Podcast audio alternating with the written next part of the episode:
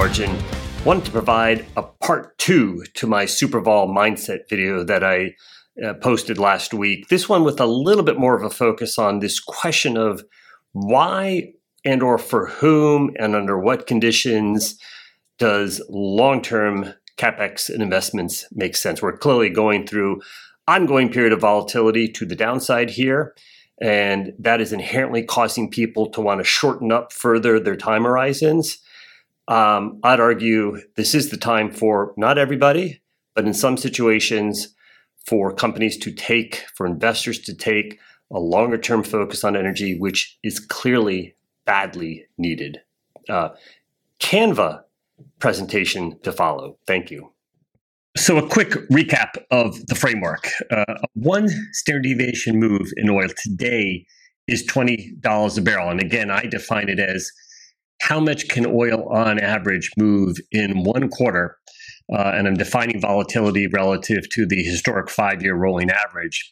We've generally been in a 25 to 30% vol environment. I think at least that number continues going forward. So, versus a $60 oil price, which is the last five year average, that is at a minimum a $20 per barrel swing in your quarterly averages. I think this is likely headed to a 25 to $30 type swing as that long-term price starts moving up to 70, $80 a barrel, even if you perhaps someday get to 100, 25 to 30% one standard deviation move in volatility. It's going to be north of a 25 to $30 swing. And if you think about the potential for having one and a half standard deviation, deviation moves, which is hardly um, outrageous or unprecedented, you could be talking quarter to quarter having $45 per barrel swings. Big swings in oil is something that should be expected. The equities, as we know, they're going to swing wildly with these kind of moves. Uh, and that is going to freeze many people. The instinct is going to be ratchet down, hunker down. Upsides are going to be dismissed. Downsides are going to get a little too much weight attached to them. This is the type of environment we are likely to be in. It's not dissimilar from what we had during the early 2000s super spike era, and I'll show that in a moment.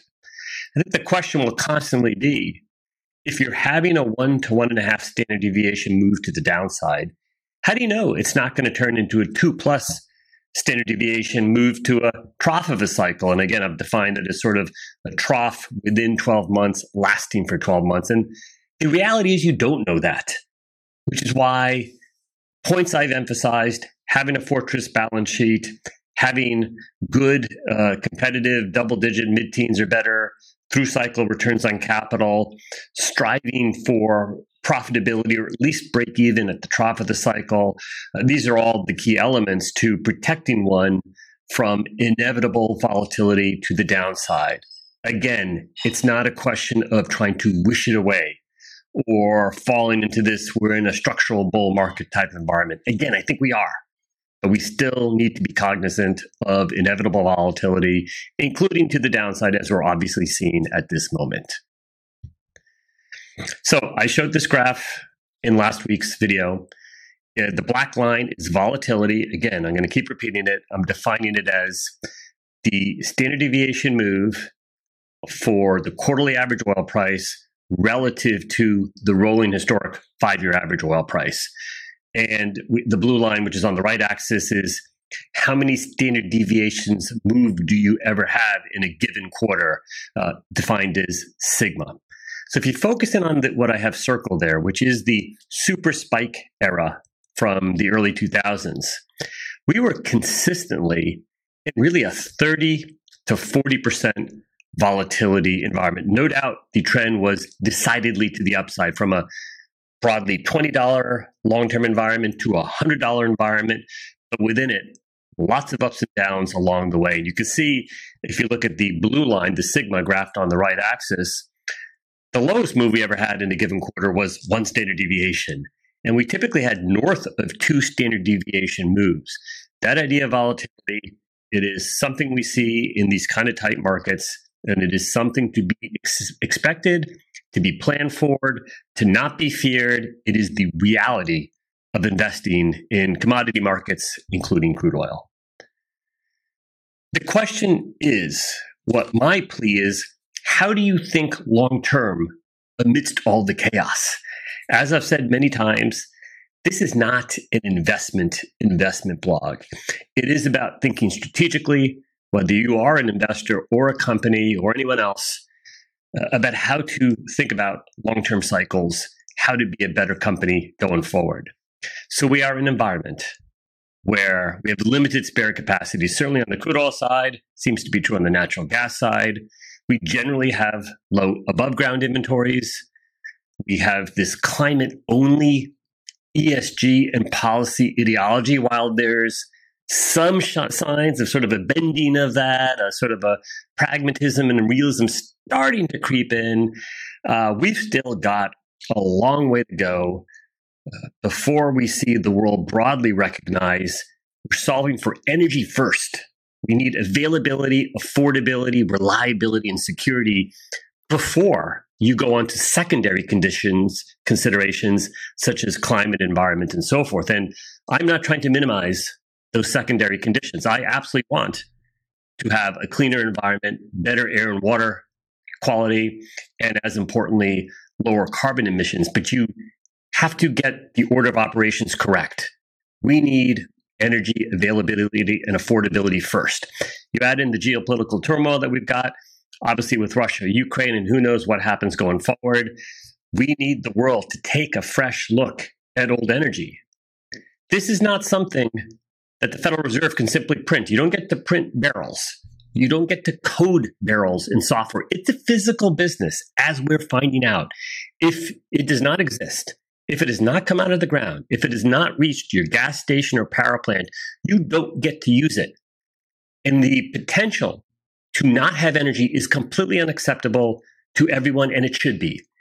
It is, there is plenty of energy resource potential, whether it's for transportation fuels or power generation. It is a question of policymakers creating an environment that is conducive to investments it is a question of companies and investors embracing and recognizing the need for energy investments. That is true for transportation fuels, it's true for power generation. It's a physical business. There is no chance any citizen or consumer in any country, anywhere in the world, ever wants to do without energy. It's not okay. And moving to unreliable forms of energy that have intermittency or other issues it's fine if that is a portion of your mix. It cannot be the entirety of your investment or policy philosophy. That is insane, as we are seeing most notably in Europe, California, and other places like that. I would ultimately implore everyone to resist short termism. I, I, get why investors have it. Many folks have investment time horizons that are less than a year, and this type of volatility is going to cause people to trade portfolio positions. I get that, right? Uh, what I get less is the policymakers who have this sort of ridiculous notion that right now all we're looking for is some short term bridge investments before we get back on track with moving away from fossil fuels. It's absurd. The first order of business is have available, affordable, reliable, secure energy. You've got to have that. And the idea that you're just going to do some short term things like um, browbeat OPEC for more near term production that, by the way, they don't really have, or that somehow shale can be the totality of our answer. I am someone who thinks, especially the Permian Basin, has a lot of potential. There are a lot of really good companies there that are going to produce oil and it is going to grow. But there is no chance the entirety of our future supply can come from just the Permian Basin. And the same is true on natural gas and LNG. It is not just going to bubble out of the ground magically. We need the kind of environment that supports and thinks on a long term basis people living in reality. Here's a chart on coal demand. Uh, this goes back to 1981, so it's the last 40 years of coal. Uh, coal, of course, is overwhelmingly used for power generation. In power generation, we have lots of alternatives that you may or may not like. You can do residual fuel or diesel fuel. Generally, that's in the we prefer to not do that category. We have nuclear, uh, something I am a proponent of, and um, I think is moving from out of favor to perhaps back in favor. But needs an investment cycle of its own. We have natural gas, we have solar, we have wind, we have a whole bunch of different things we can do, all of which are inherently less carbon emitting than coal. Yet coal demand is on track in 2022 to reach all time new highs. So even coal, which is most out of favor in a general sense, a, a broad agreement between policymakers, especially in the Western world, perhaps even inc- including increasingly in, in some emerging markets. Certainly in the investment community, coal has been out of favor for, you know, really since 20 years ago, since the last super cycle.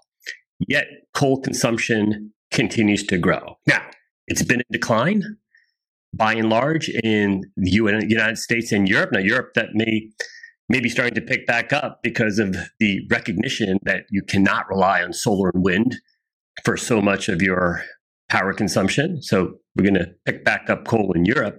But the big driver has, of course, been China. Uh, their significant economic progress they've made lifting people out of poverty over the last 20 years that has come through coal fired power generation because it's abundant, because it's available, because it's affordable, because it's reliable. So when people talk about the risk of crude oil going away, or even more crazily, natural gas going away, coal hasn't even gone away. Coal has not gone away, people, despite the fact that no one actually likes it or really wants it. By the way, except for the people in China who have benefited from economic development. I think they may not completely hate coal, as an example. And what, what does that say about the billions of people who are still in poverty, whether it's in India or parts of Africa or other parts of Southeast Asia, or for that matter, uh, the poor people that do live in the United States and Europe?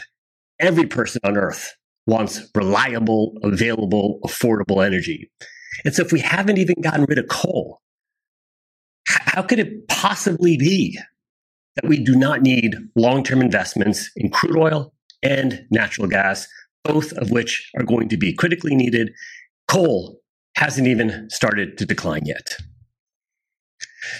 So, from perhaps an investor or company perspective, why should companies think about long term investments? Right now, the mantra is improve your returns on capital, improve your balance sheets, give out dividends, all of which I support and nothing I'm saying suggests there should be any change to that. I'm completely in favor of strong returns on capital and shareholder payouts, which hopefully uh, all of you that subscribe to Super Spike appreciate at this point in time. I think the question is do we only need short term, let's just call it brownfield type investments? And I would argue perhaps for some companies that is all we need. And I'll get to that in a moment. But, but let me start with why do we want to think about longer term investments? ultimately to have wedges, long term wedges of production and free cash flow with minimal maintenance capex. That is the goal. And those wedges of free cash flow will be used for shareholder payouts, returns on capital, uh, dividends, and the potential to both sustain and grow shareholder payouts. That, that is the goal of long term projects. In contrast to, for example, short cycle investments or shale, where you get a lot of upfront production, a big decline, and while you do have a tail, there's a constant need to invest on a short term basis. Now, the risks to long term investments, we all know it.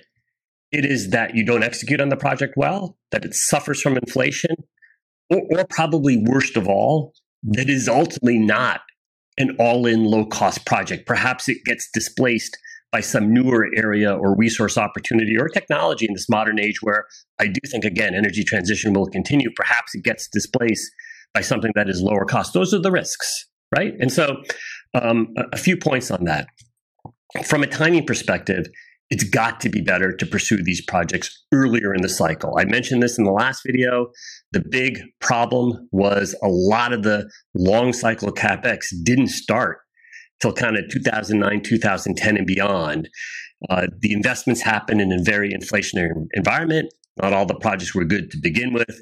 And then, of course, they all came on in the crash environment, the bust environment of 2015, 16, and so forth. That, that, that is absolutely something that should be avoided. All else equal, at a time when there's a lot of fear, there's a lot of uncertainty, uh, there's, I think, a lot of, again, ideology about climate only type philosophies when shareholders and policymakers, nobody wants these projects, it's got to be a better time to at least be considering it. Considering it. From a strategy and project selection standpoint, um, it's going to be very company specific. So let's just say you're a small cap shale pure play. You're probably not the kind of company I'm talking about. Uh, those types of companies, perhaps they have growth opportunities through M&A, or perhaps some of these companies should enter blowdown mode.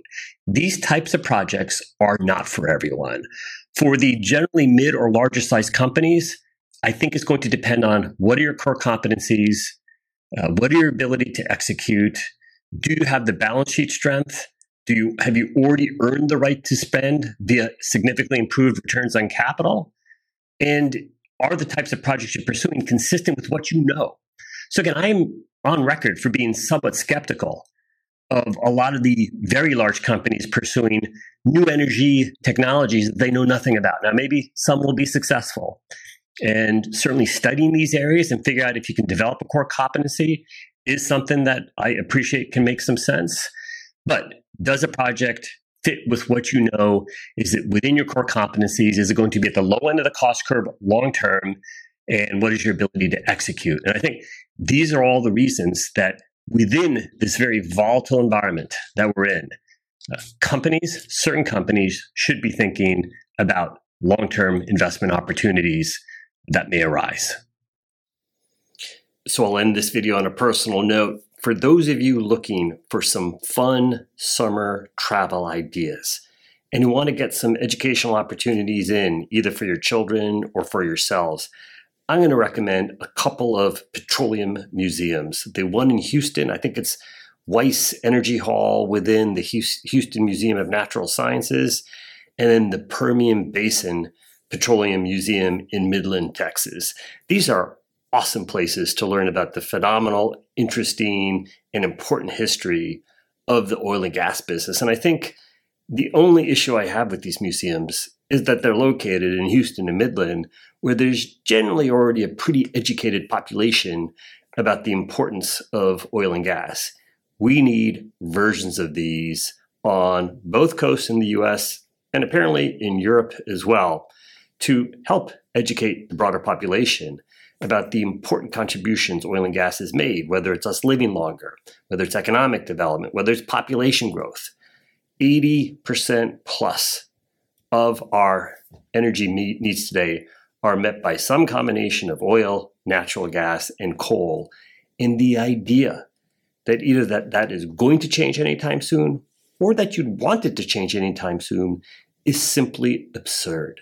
So if you're looking to learn about this sector and its history and all the previous times throughout the last nearly 100 years that people have been calling for the end of the age of oil, which I've highlighted in some of my publications, some of those famous economist articles.